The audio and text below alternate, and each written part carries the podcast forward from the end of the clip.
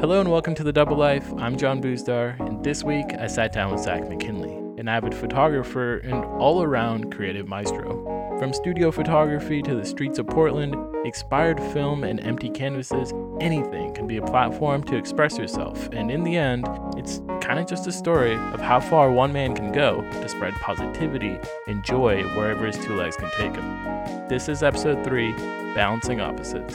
Enjoy.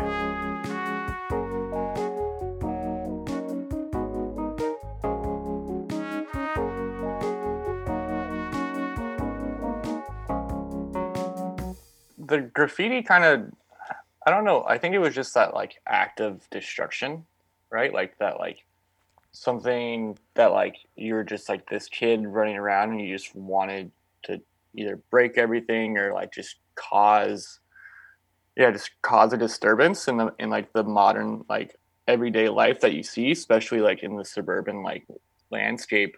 I was just so annoyed with like this cookie cutter, you know, everything's the same, things like that. And so that's what at least drew me to like graffiti, and that like that 3.5 seconds of motion that just like creates this disturbance. And you know, like my like drawing and anything I do is a lot of times I try to keep it really simple. You know, there's some amazing artists that have crazy detail and like an amazing hand, and like I'm not one of those. It's as simple as that. Like you ask me to draw like a car or like any type of figure, and it's just gonna, it's horrible. So like I've always like really simple lines, just almost like a 5-year-old drew it, just to kind of create that like that feeling, that it didn't take that much time, but it can hold so much value to it afterwards. Yeah. And what was it like when you were, I don't know, going through school and like growing up when you were younger, and balancing kind of finding new ways of, you know, doing art? How was that paralleled with your day-to-day life? Was it something that you almost kind of put school and different things on the wayside to focus more on art, or how did that work? It was kind of like they were kind of running like in parallel forms with each other. You know, it was like I always took art classes in school. My parents were really supportive of me, you know, painting or just getting into any projects or just like creating in general. You know, I'm very lucky enough to have like supportive parents in that sense. And yeah, it was really weird. Like I always stayed in art class, even like through high school. Like in Southern California, you're supposed to take like 2 years of a foreign language, and somehow that didn't happen with me. I took art class for all 4 years, and it was just like this crazy experience, and I don't know what happened, but it kind of worked out. So it always ran with me like when in school. You know, when it came to like other subjects, I always had a hard time. I was doodling on my math homework or just crossing out words in English class just to make a funny sentence. So it always was kind of there. I knew art, if I was going to go to school and kind of take that direction, you know, that we're so grown up getting pushed towards, I knew it was going to be something art-based. Yeah. Did you think that like growing up you would, you know, turn it into a career, or was that not even what you're thinking about? Did you have different aspirations of like what you wanted to do when you grew up? Did you see something as like, you know, when you're a little kid and you're like, oh wow, that's, you know, a rock star on TV, I want to do that, or a skateboard athlete? You know, what were your aspirations when you were young, and how did it like change throughout you? Yeah, I think I was young, like when I was younger, right? Like we all used to just skate. Like we had a huge group of friends, that we all went out with, and so like that was my only main focus at that time, was like just skating, and whether like just being a kid, and like I didn't really know what I wanted to do when I was older. It was like later on, once like a lot of my friends got really good at skating like really fast, and I just couldn't really maintain in that sense. And you know, during that time too, I was, you know, looking and watching a lot of like Jason Lee footage and Ed Templeton, and them getting into like photography. And so I was like, hey, that would be kind of cool. You know, my parents gave me my first camera when like, I think it was Christmas, and we were like on a trip to Mexico. And I was so mad that like, we weren't having this like normal family Christmas. We were like in Mexico. And so they like gave me this camera. And so that's when it kind of first started of, okay, this kid, like, I've always had a camera with me. I've always liked the idea of capturing something. Maybe this, in a sense of school, is where I want to lead. And that's what kind of pushed me to take, you know, lighting and studio photography in college for a little bit, until I just dropped out and was completely turned off from the digital world. Right. So going back a little bit, when you first got into photography and when you got that camera, what power did it give you, you know, to express yourself that was different than what you had before? Did you feel like it gave you? It was so weird. Like, I think the first roll that I shot, like, there might even be some photos from Mexico that I took, and my mom might have them, you know, somewhere or something. But I think the first roll that I took when I was younger, like, and this was like really young, and I was like, I'm, you know, gonna be like a detective or whatever. And I would walk around my neighborhood, and I was taking pictures of like people's cars and their license plates. And it wasn't like, I was just taking pictures of their cars. Like, it was like very, very direct that like I wanted to document their license plate in case something happened. I like had proof. Yeah. And so that was the moment where I realized that like I could capture something and hold on to it, and it can either do something, or it can just kind of slip through the cracks and disappear. So totally. Were you that way about other things too, as far as like wanting to physically have something? Is that a part of your life? Totally. Is that something? Yeah, and I think, you know, like, again, like I was shooting until I got my first digital camera. Like, I always wanted to see prints, and I've always, you know, liked doing that. And then, you know, with skating and action sports, the digital realm just completely like overpowered. And it was something that I, you know, I got into, but I would always do prints of a lot of the shots that I really liked, just because I like to hold on to something. And look at that. And, you know, while I was in school, I was doing, you know, development and film photography. And that was when I fell into like film and why I wanted to shoot film. And what was that? What was that reason? What differentiates film and makes it more? Is it the physical aspect of it? Because I think it's the physical aspect, you know, the trigger happiness of digital versus, you know, something that you need to kind of compose and have a little bit more patience with film, I think, and just not knowing the outcome like right away. That was like a huge breaking point for me too. Like, I don't know why I didn't want to see the photo right away. I didn't care. But I knew that it was there, and I knew it would turn out a certain way.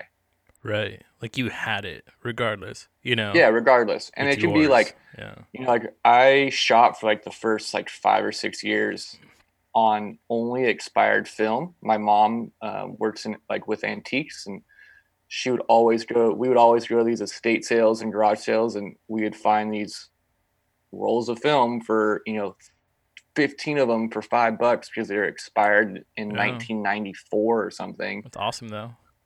So I knew that there was going to be this like graininess, or the outcome could be completely messed up, you know, like just huge solar flares or whatever. So, yeah, that kind of also tied into why I wanted to see and, you know, hold on to that film kind of style. Right. Just the authentic, real, I don't know, just rawness to it, right? And it feels more human than just a really, well, you did studio lighting too, which is interesting because you're looking at the two parallels of being influenced or liking photographers like Martha Cooper, who go out in the streets and document the gritty, you know, street art scene with subway cars and different things like that. And then you have you going to school, and I'm not quite sure what you we're studying, but for studio lighting, it seems more of a professional atmosphere where you're looking at, I mean, kind of the opposite of what Martha Cooper was doing. So how did that play into your psyche? Were you looking at two different parallels and you're like, which one do I like better? And did that almost influence you to like drop out of school and go, I'm going to go in this direction instead? Yeah, I think, you know, like the shooting the digital, or I guess I didn't see how, or like, yeah, I didn't see it possible to make a living doing film photography. Like, it just wasn't in my realm. Like, you would go, you know, even in my studios, like class and like things before that, and then community college, we, like, you learn about all these photographers and that what created the style today and all these things. And they would always shoot on film, but that was all they got. They were always up to date with the modern technology because that's what they had to do to make a living for the most part. So that's when I was like, okay, I like taking photos. I like doing this digital photography when it comes to like action sports and like those just certain types of shots that, you know, that the general population love to see. So I knew I needed to try and go to school and see how, what, where that would lead me. So. And then ultimately, I mean, you hear a lot about people going to schools or being surrounded by a group of artists and creatives and stuff. Did you find that that was the first time that you were really surrounded by that? Or is it your whole life, your group of friends have been kind of pushing you artistically and have all kind of had the similar mindset about that? Yeah, I think growing up, like, I was really fortunate. Like, I saw, like, all my friends were creative, like, one way or another. Like all through school, just in general. And skateboarding, like, again, like, I will always go back to like the creative side of like the freedom that skateboard gives an individual. So like even just growing up, and like each one of my friends would have a different style of skating and that was like unique to themselves. And then you would see them, you know, doodle or draw something or mess around, and it totally just made them who they were. So that's always been there for me. It just took me a while to find like who, like what I was doing personally, or feel confident in what I was doing for the most part. Definitely. You think there's anything that if you knew back then would have expedited that process, you would have gotten closer to figuring out what you wanted? Or is it something where the struggle that you went through, the period of time that it took you to figure out what you wanted, you kind of needed that in order to get to the conclusion that you came to? Yeah, I think a lot of it, like, when I was like really just kind of ignorant, like, when it came to making those connections. And I just like was living in that kind of moment of like, I just want to skate with my friends. I just want to hang out with my friends. I just want to, you know, document my friends and shoot photos and mess around. Like, I just wanted to like be in that environment, because I knew later on it would help me, and at least I knew that, but I just didn't know how. Right. Was there any push from outside influences to, like, you know, not do that, or was there any pushback on that? Yes and no, I guess. Like, you know, my parents, again, were really supportive in the art. I think they saw, you know, just me doing that as a creative outlet, but like, I think they also wanted to see something else come of me when it came to like a career and in a life, and you know, and what that direction will look, and just making sure I'm financially, you know, comfortable. And that's, you know, parents are always going to want that for their kids. Sure, and yeah. You know, so I think that even helped me as well, because I was, you know, wanting so much not to be in that realm, that really made me kind of explore and experience different things. Yeah. So you found, did you end up graduating from college, or did you end up dropping out before you? No, I dropped out after I went to community college, and I went to art institute, and I dropped out of the first year. And your parents, how do they feel about that? Oh, they were so bummed. Yeah. Yeah. Like, I mean, it's one of those things, right? Like, you don't want your kid to quit, you know, or to, sure, not accomplish something that they set out. And, you know, looking back, like, the program was like 2 years or something. And like, I probably should have just knocked it out and got through with it. But at that time, like, I just got so turned off from it. And I really just wanted that time to keep on exploring and figure it out. Because, yeah, I didn't know what I wanted to. And, you know, even right now for me, like, I can change my career, you know, at any time and be happy as long as, like, I'm happy. Sure. So ultimately it comes back to do what you love, you know, and money and all that will follow. It's not really the main driving force of what keeps you going. It's more being able to express yourself and be creative and just happy through that lens. Yeah, as long as I'm, like, creating and, like, or have time to create or have time to travel and explore and, you know, absorb different things, that's the only way that I want to live. So yeah, dude, what's, like, the biggest creative outlet that you would totally want to dive into right now that you haven't explored, that you want to get into, and why do you want to go into that? I think airbrushing is something that has really intrigued me. Just like the fade. While I was at our school, I took a color theory class, and that is probably the one class besides, you know, studio stuff that I, like, completely fell in love with. Just colors and different blends of colors and what goes together and why and feelings and moods, and it just blew me away. And so I've always had a really I've always just loved color.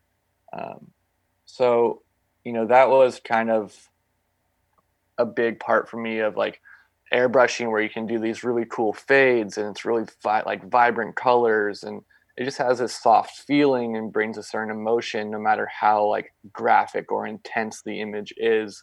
So that would be, yeah, I've been wanting to explore, like, airbrushing. So yeah, and airbrushing is similar to, you do spray painting, right? So, like, the parallels between that and something that you know, I think. Yeah, it's definitely like an aerosol system of, like, you know, getting some paint somewhere. But I think with airbrushing, it's just a lot softer. You know, you can have more control for the most part, I guess. But just overall, it kind of has a little bit of a softer, fuzzy feeling. So yeah. If you were to open, like, your own, I don't know, have your own art exhibit, what would be the kind of art that you would have in there? Like, you have such a various, you know, style of art that you produce. If you were to have an exhibit and it could only, well, I guess it isn't going to be limited. Yours would have just a bunch of stuff, right? How would that look? Yeah, it would really depend on, like, the moment that, like, the state, the mindset that I'm in at that state, like, it can change completely, unless, like, you know, someone would ask me, like, hey, like, we're doing, like, a photo exhibit or something, or hey, we really like, you know, your paint, we want to throw that in. That's where I kind of, like, am very open in that sense. But also, if someone just gave me a blank space and wanted me to do anything, I think it would be a little bit of, you know, just that general spray paint or and like markers and things like that, and some just raw photos. You know, maybe kind of create that, like, sense of opposite, you know, because a lot of my photos are nature based or adventure or outside, and then, you know, the street stuff is more, you know, street like. Yeah. Do you think that balance of opposites has, like, how does that play into who you are as a person, and then your brand, Simple Traveler? Is that also sort of a culmination of just balancing various mediums, whether it's art, whether it's just life, you know, balancing going outside and being one with nature, but also being connected with society and an urban atmosphere? Is that sort of what you're going for, or am I off? Totally. Yeah. That's, like, you, yeah, 100%. You know, I always thought, like, as a kid and, like, growing up, because I was skating so much, I was like, all these skaters, like, all they think about and all their mind is like skateboarding. Like, there's no other outlet whatsoever that, you know, can take, like, any capacity, like, of their, like, time or mental state. So, and so I always, like, had this weird thing, because I really liked the outdoors. And then my, you know, a lot of my buddies, we would go, you know, hiking and things like that. And that really kind of opened it up that just because you skate doesn't mean you can't go backpacking for a couple of days with your buddies or, you know, try something different and explore, you know, getting on the bike and riding somewhere or something like that. So that for me was when I realized, like, there can be a balance and you can bring something, you know, to the table that offers both. And like at the most simple form, you know, not getting super technical with the outdoors and not being like this crazy art, you know, nonstop, like force. I just want something right in the middle, a little like happy medium. Yeah, totally. Cool, man. So we've dived into a lot of your art, sort of the influences and stuff that go into that. Let's go to the other side of the spectrum and kind of, you know, balance it out with more of the adventure aspect of, you know, the things that you do. So maybe the bike trip that you went on, and kind of dive into sort of what that was like emotionally and, you know, physically. Yeah, you know, I never like rode a bike really. Like it was more just like that whole BMX when you're a kid or something like that. But, you know, it wasn't until I moved up to Portland that I started riding a bicycle as just transportation. Knowing that this city is so bike friendly and you can get around anywhere on a bicycle, which is great. Everything's 15, 20 minutes away on a bike. And, you know, I was riding a lot and I've always kind of thought like, it'd be crazy. And I've always, you know, liked backpacking and going on longer trips. And then I kind of discovered the whole like cycle touring, and you could really explore different areas and camp out and just go a little bit farther in a day than you could on foot. So that really drove me to like, okay, maybe I should plan a trip. And then just one day I was like, you know what?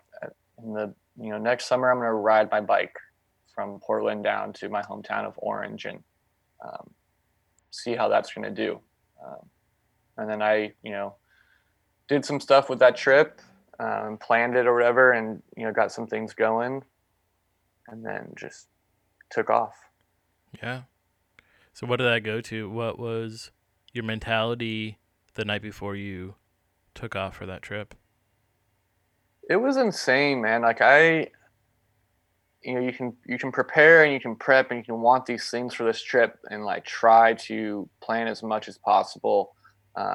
You know, and it just, I was, you know, having anxiety, just thinking about it. You know, luckily my buddy, Josh, again, like before I did this trip, like I didn't ride more than like 50 miles in a day. And I, like on the trip, I was averaging, you know, 75 at least, like minimum a day. So, you know, I was a little bit intimidated to see what was going to happen in that situation. So that first day I left, and my buddy Josh, he rode with me all the way to the coast. And that really kind of made me a lot more comfortable, knowing that, you know, even though I'm going to be alone from this point on, I can do it. There's enough time in the day for me to pedal this thing and get to where I need to be. Yeah. How did that play into who you are today? What kind of characteristics or, you know, different aspects from that trip that made you a different person? What were the main takeaways that you're like, man, dude, if it wasn't for that trip, I wouldn't be half the person I am today?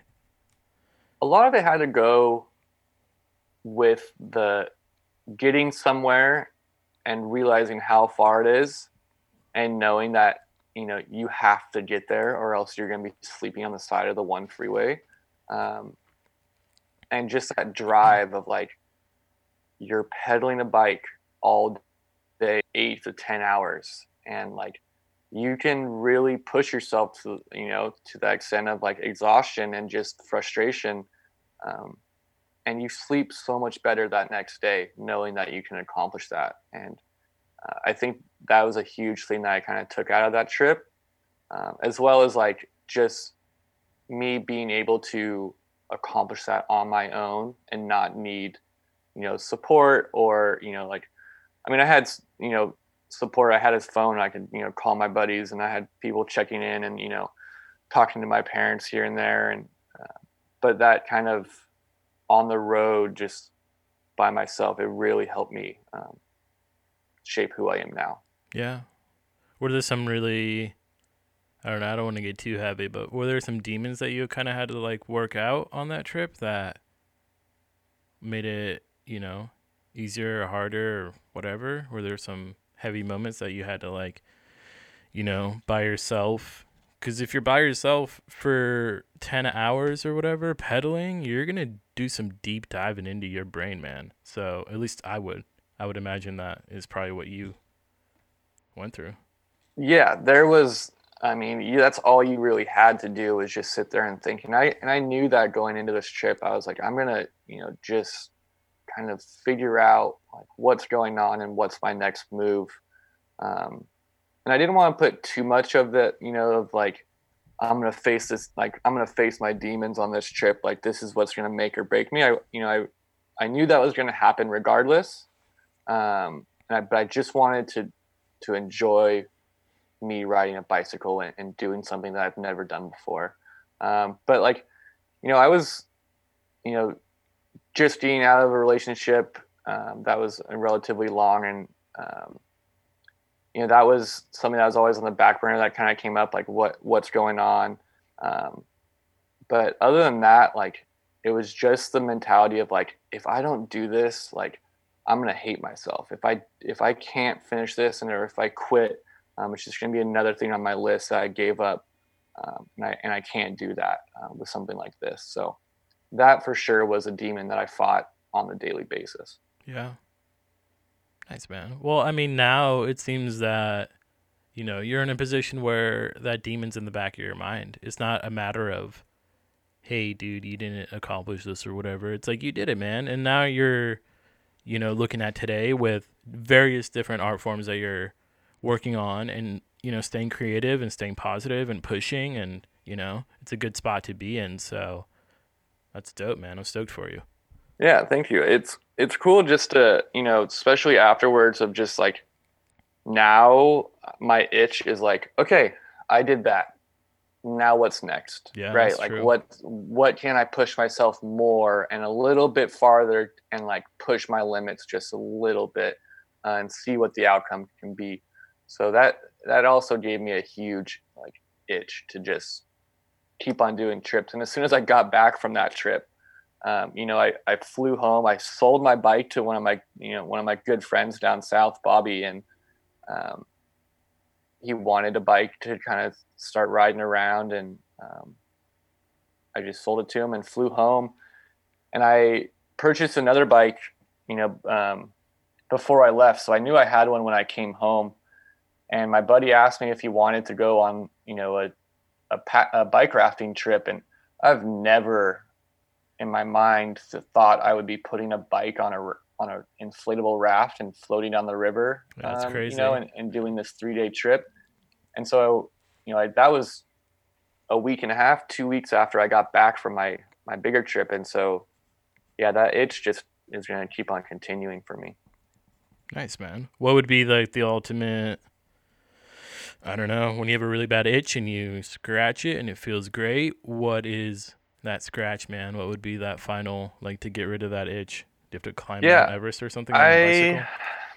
There's a lot of those itches and a lot of those scratches that need to be scratched for sure. But I think I really want to go on now after doing, I've done some bike packing stuff in, Utah and Moab and Canyonlands now, and really been kind of exploring the dirt and gravel side of cycle touring. And now I kind of want to combine those two and, get off the road per se, off the, like the coast kind of style and do a really long, bike trip on some like fire roads. There's a Continental, Divide Trail. That's, I just forgot how far it is. I think it's like almost 1,100 miles, through some dirt. Wow. And you're like you have nothing for a big section of the time where, on the coast, you have a gas station every 40 miles, right? Like you have a Taco Bell, you have just you have civilization. And so now I want to see what I can do, like just being completely out there with a bike and everything that I have to survive. Yeah. Cool, man. All right. So let's go back into the middle. Artistically, you want to apply that same sort of push, you know, like you have an itch to, you accomplish something, that trip that you went on. Is there something artistically that's equivalent to that trip that you either already did that you're like, wow, that's a massive accomplishment, or something that you want to do that would be equivalent to that?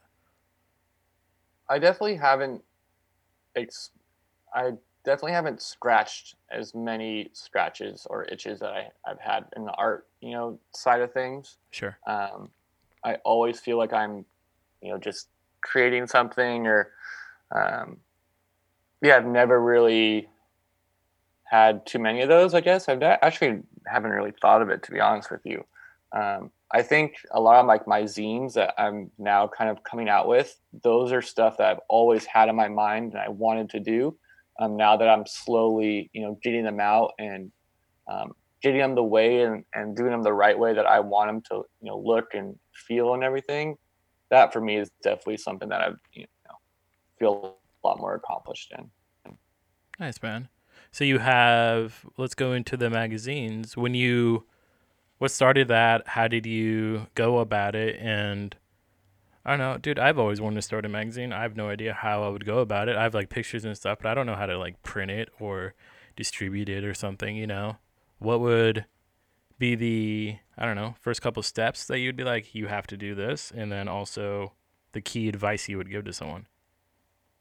Literally do it any way that you want to, just to get, as long as you're happy with it and you got your message across. And in all honesty, that's like I was so like, what took me so long to do these is I always like, you know, when I was shooting photos, I had, when I was shooting film, I had this thing where I didn't develop my roles and I just held on to them. And I told myself like, in 7 years, I'm going to start developing these and I'm going to make a book out of like all of them. And so I was like, it needs to be like a book. It has to have this feeling and everything like that. And then, you know, later on, I just started like, hey, I have all these roles from Joshua Tree that I'm, you know, finally developing. Like, I think I'm just going to make a zine just based off of, you know, my time and my in Joshua Tree with my friends, you know, just causing havoc out there.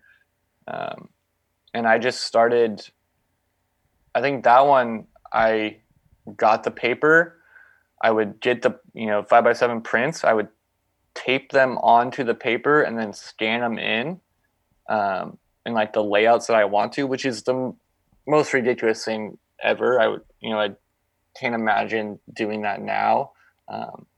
Now I just scan in my images and do my layouts in Illustrator or InDesign, and then go to FedEx Print or whatever and get that printed out.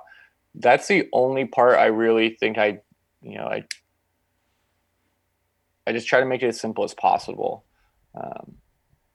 And it's, I like the feel. I'm happy with what I'm producing and how I'm going about it.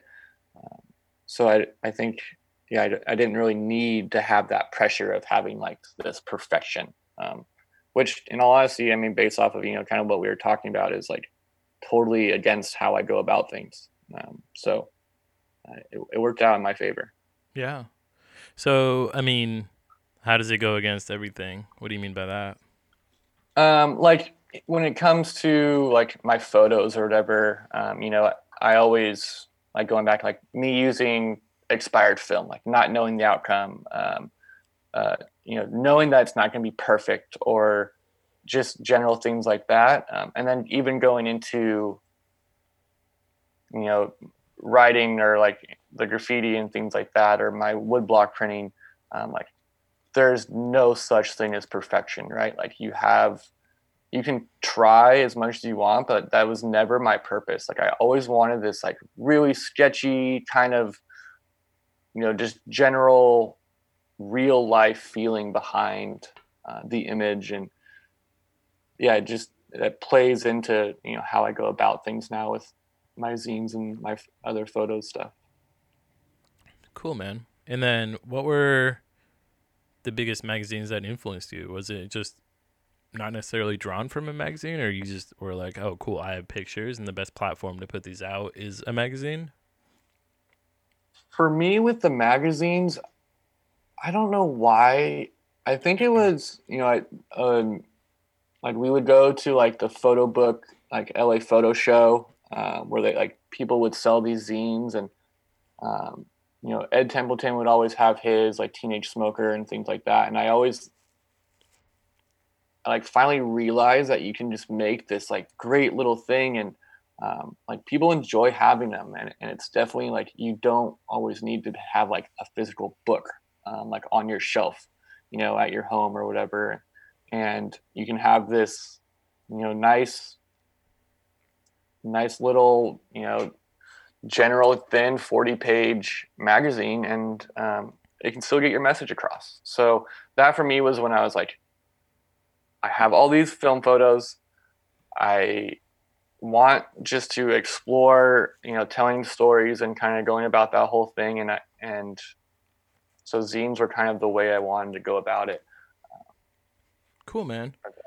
A lot of like books I always like enjoyed, like, you know, people who just artists like that really understand like format and layout and try and get a point across.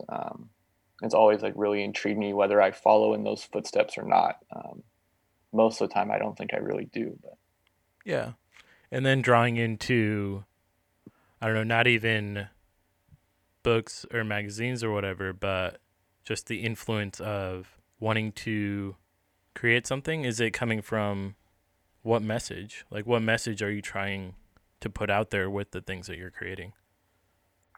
You know, my photo stuff, it's always like, you know, moments of my friends, or, you know, places I've been, little, you know, imperfections of the daily routines. And I think for me, I just want people to smile. Like, I just want people to enjoy what they're looking at, whether they get any type of feeling from it. I just hope it's a positive one. That's always kind of been my, you know, my real outlook on how I've been going about things. And if it doesn't make someone happy, then, you know, sorry. Yeah. It made me happy at the time. And so it, you know, makes me happy now. So that really is what I'm just trying to get across. Simplicity, you know, can also be beautiful. That was for me a huge thing. Like, I don't need these 8 colors and crazy. I, you know, just make me feel something.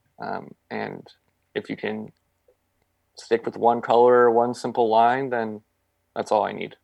Sure. Cool, man. And then what's your new magazine going to be about? Let's dive into that. And then why don't you tell like a story about your new magazine and kind of give like a preview of what, I don't know, people can expect? Yeah.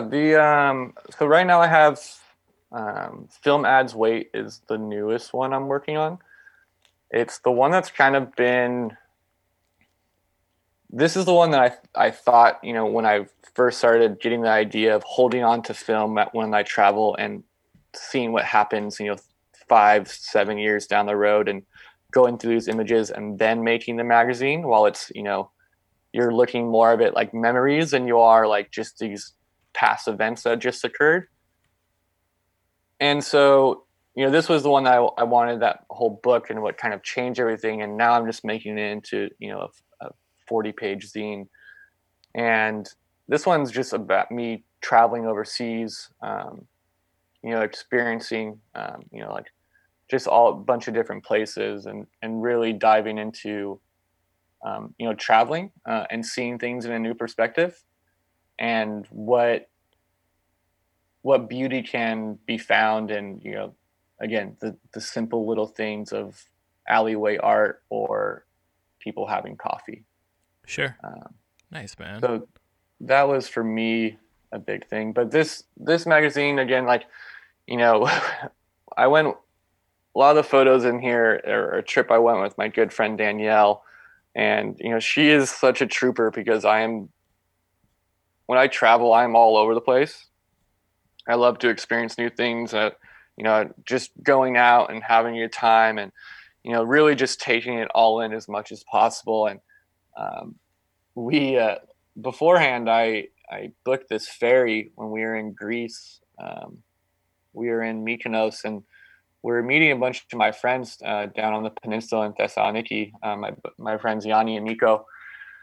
And we had no way of contacting them because they're on this small peninsula town that didn't really have Wi-Fi or anything like that. So we were supposed to take a ferry from Mykonos to Athens and get on a small plane and fly over. And then they were going to pick us up at the airport. They had our times and everything. And I scheduled the flights wrong.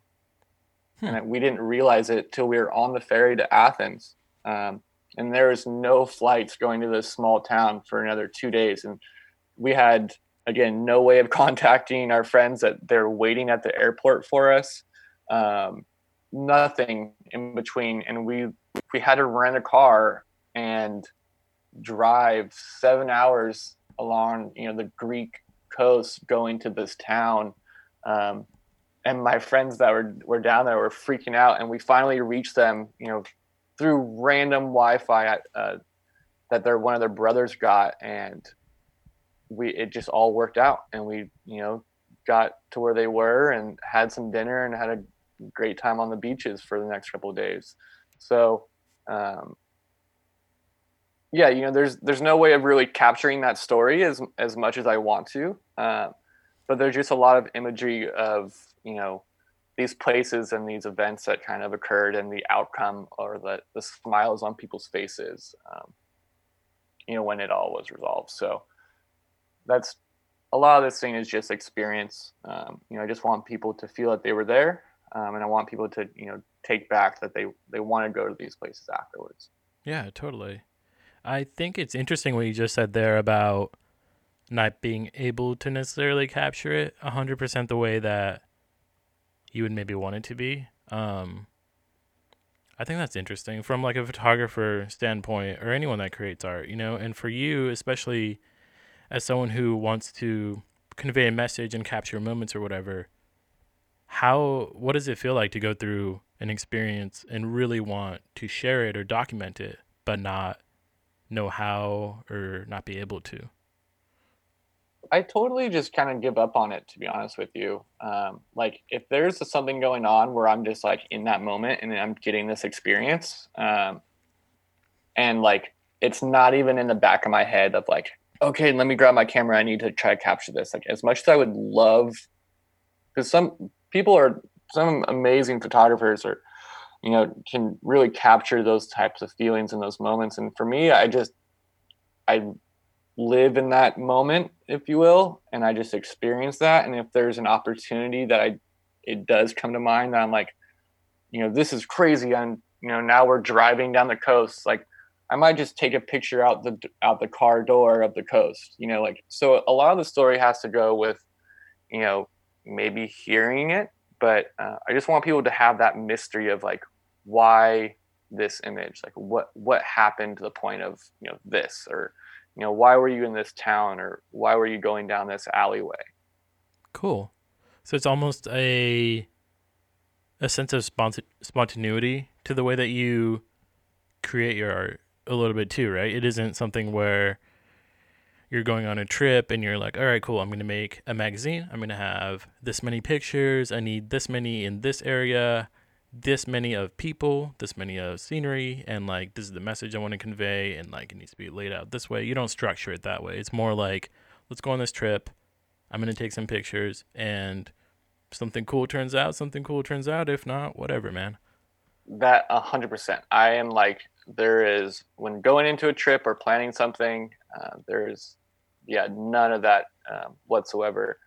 You know, as of lately, because I'm now making these zines, when I do go on a trip, I'm like, all right, like it'd be cool to make a zine or just a little, even if it's 10 pages, right? Like and a lot of this is like for me just to look back on. And if someone else can enjoy it as well, then like, that's awesome. But, you know, I think that's why with me, like it's always playing with different mediums and like just whether it be Sharpie or, you know, paint pen or anything while just doodling. Even if I go with a camera thinking like, I'm going to get these photos and I'm going to make a zine of this trip, and I come back and I develop the role and it's completely gone. I'll just start doodling and like maybe telling the story in like, you know, just a general like flip book or something like that, and just have some drawings and some small texts of, you know, stories. And that really sums it up for me. And I love if something that can happen, because it forces me to, you know, think of a different solution to get something accomplished. Yeah, totally. And do you think that nowadays with, you know, technology and everything, is that scary for you? Is that weird for you to like kind of look at? Because I mean, you seem to be more on the physical media side of things. You know, you'd rather draw something, take a picture, whatever. So how does, you know, technology play a role in today and kind of, you know, marketing yourself? It's sort of really important. Is that weird for you, or is it something you're adapting to? Is it something that you're like, whatever, who cares? I'm just going to make my art the way that I want to.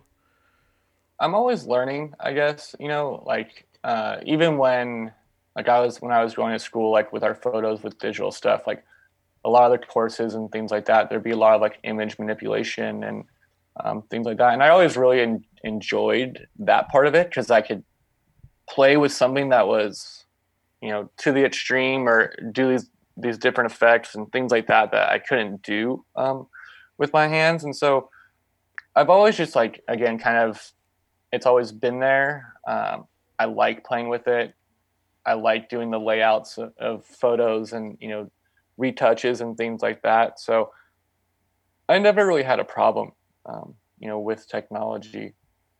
It's always been hard for me to like get my message across sometimes using like social media platforms or, you know, things like that, or what I'm trying to say. But I like it being here. Yeah. It helps me balance out the, you know, the frustrations of dealing with so much with paper and, you know, or, you know, vinyl or anything that I kind of tend to work with. Yeah. I always I'll always go back to it as an escape or something like that. Yeah, totally. And then, I mean, so if you were to make a digital magazine, is that something that would possibly happen? And then what are your thoughts on like an ebook versus a regular book, or like an e-magazine versus a regular magazine? Does it still carry that same amount of, I don't know, special like joy for you, or is it just lose that mystique entirely and now it's just a document on your computer, you know? Oh, it completely loses for me. For like the books and the zines and things like that, I get like, you know, online articles and things like that, or small summaries and small stories where there's some images, like, you know, those can be done right and you can kind of get a feeling, but those also can just kind of be forgotten really fast, right? Like, especially like in today, like it, in a matter of 5 seconds, someone's onto another story or another article. And, you know, unless you're like this crazy, you know, unless there's something crazy that stands out, nothing will stick. But when it comes to like hard, like having something in your hand, it's just, you know, like that film, you know, photos and things like that, like having that book with you and like really seeing those images for what they are and just not on your, you know, computer screen. There's a feeling there that I've always want to give, you know, my audience or myself. Yeah, there's, you know, especially with like music and like that whole change of the, you know, just the way that we can go about things now, it's just an overall different feeling. You know, you can listen to a playlist with, you know, a bunch of different artists more than you listen to an album all the way through now, and really kind of diving into what a band's trying to create with an album. And yeah, you know, and you still can, right? Like the albums are still there, you can still listen to them, but that connection or that hard feeling that you have something from this band already, you know, now it's like you know, listen to someone, maybe go to their show, and that's when you finally buy a t-shirt or something like that. Like there's never that like that wonder purchase, if you will, that you're like, this album is sweet. I love the art. I don't know who this is. Like, I'm going to buy this album and I'm going to support this artist without even knowing their music. Yeah, totally. Which isn't around anymore, man. And it's like a lot of that stuff kind of went out the door with it. And it's weird because it's sad to think that concept albums are almost going to be a thing of the past, you know, like a Sgt. Pepper's isn't going to come around again. There isn't going to be another Pet Sounds. There isn't going to be Dark Side of the Moon. Like those were like those were concept albums that changed music forever. And it was something that you had to listen to it from front to back. And that's how the music was done. And it made you feel something. It made you feel something different because it told a story throughout a very large period of time. And now we're put into an aspect of you like one or two songs off an album, and then you have this giant mix of different emotions and different stories and stuff that people are trying to convey. But it isn't just, I don't know, it doesn't feel as streamlined. It almost feels like taking a bunch of pages from books, ripping them, and then making a new book and being like, here's the best book. And you're like, nah, man, that's not how that works. Yeah, like we're definitely like in like the playlist age. It's like the sense of like having a playlist of a bunch of songs in a general genre is something that people rather have than, you know, listening to someone's full discography or, you know, or having a bunch of CDs and or vinyl and stuff like that. So it's interesting when it comes to music, and you know, I love how the times now, you know, people are really kind of digging back and holding on to those, you know, that feeling and wanting that still for the most part. And that's kind of, again, why like the zines and the books and everything, like there's a reason why like it, you get this feeling off of having it and like holding it in your hand. And I don't want that to go away with the stuff that I create. Do you think that, you know, as the future rolls around and everything does get more digital, is that going to change, you know, the kind of art that you make? Is it going to almost, you know, deter you from making art? Or are you going to continue to make magazines even if, like, paper is obsolete and people are like, what is that, like, relic in your hand? Yeah. I think I'm always going to make them. You know, I again, it kind of just, like, you can always have that happy balance of both worlds, right? Like, you can create a product for, you know, the online and just kind of have that type of feel. And I think that's good to do, especially in our age and like just timing of how things are going. But I'm always going to have like the zines and, you know, different photo prints and projects that I do that you can hold in your hand are always going to have more value to me than anything else. Cool, man. Right on.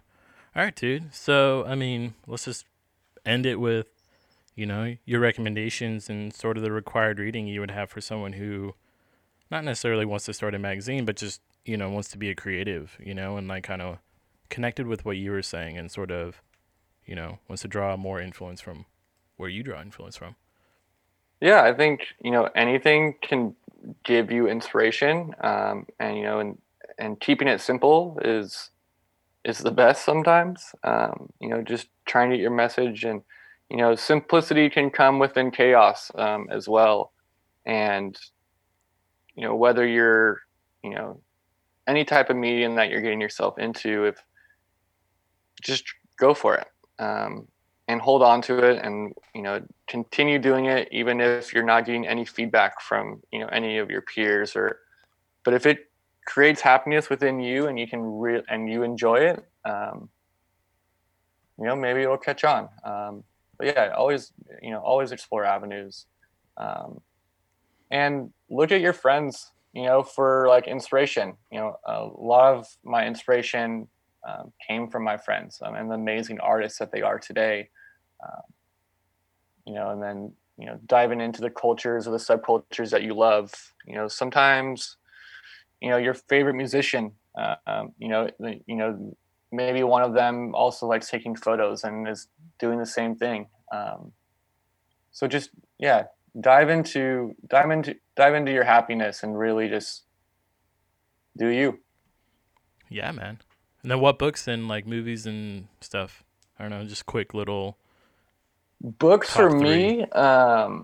You know, I've always gone back and forth. You know, I've my like Goodreads and stuff about like outdoors and adventure and how I really feel. I'm always kind of have driven towards like Edward Abbey and his style of writing.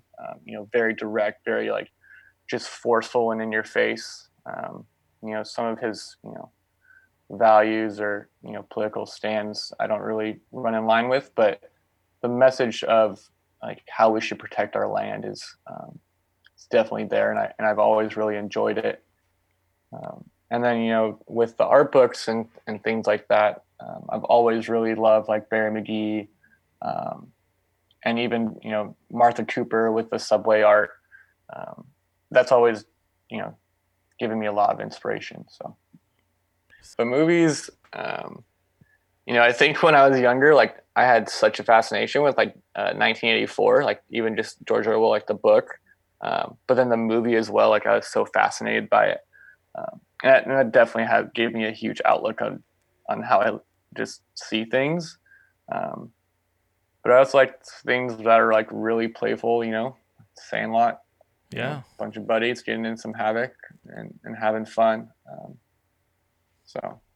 Yeah, dude. And I think that kind of ties into ultimately who you are as a person, which is just like, you know, happy, and you want to spread joy, and you want to spread it through different mediums, and you don't want to be confined to one box, I think is a major theme as well. So not being confined to one box, being able to express yourself in a positive way, and ultimately just stoking people out to get them like as stoked as you are. So cool, man. I think those recommendations and different things tie into like everything we talked about. Thank you. Yeah. I definitely don't want to stay in, you know, one lane. I like exploring and getting out there, and, you know, sometimes, you know, the staying in one lane is great, but that dirt road that's running next to it is also pretty fun. Thank you for listening to part 3. If you enjoyed my conversation with Zach McKinley, head over to TheDoubleLifePod.com for more information. As always, keep on listening. Subscribe, share it with your friends, and enjoy the rest of your beautiful week.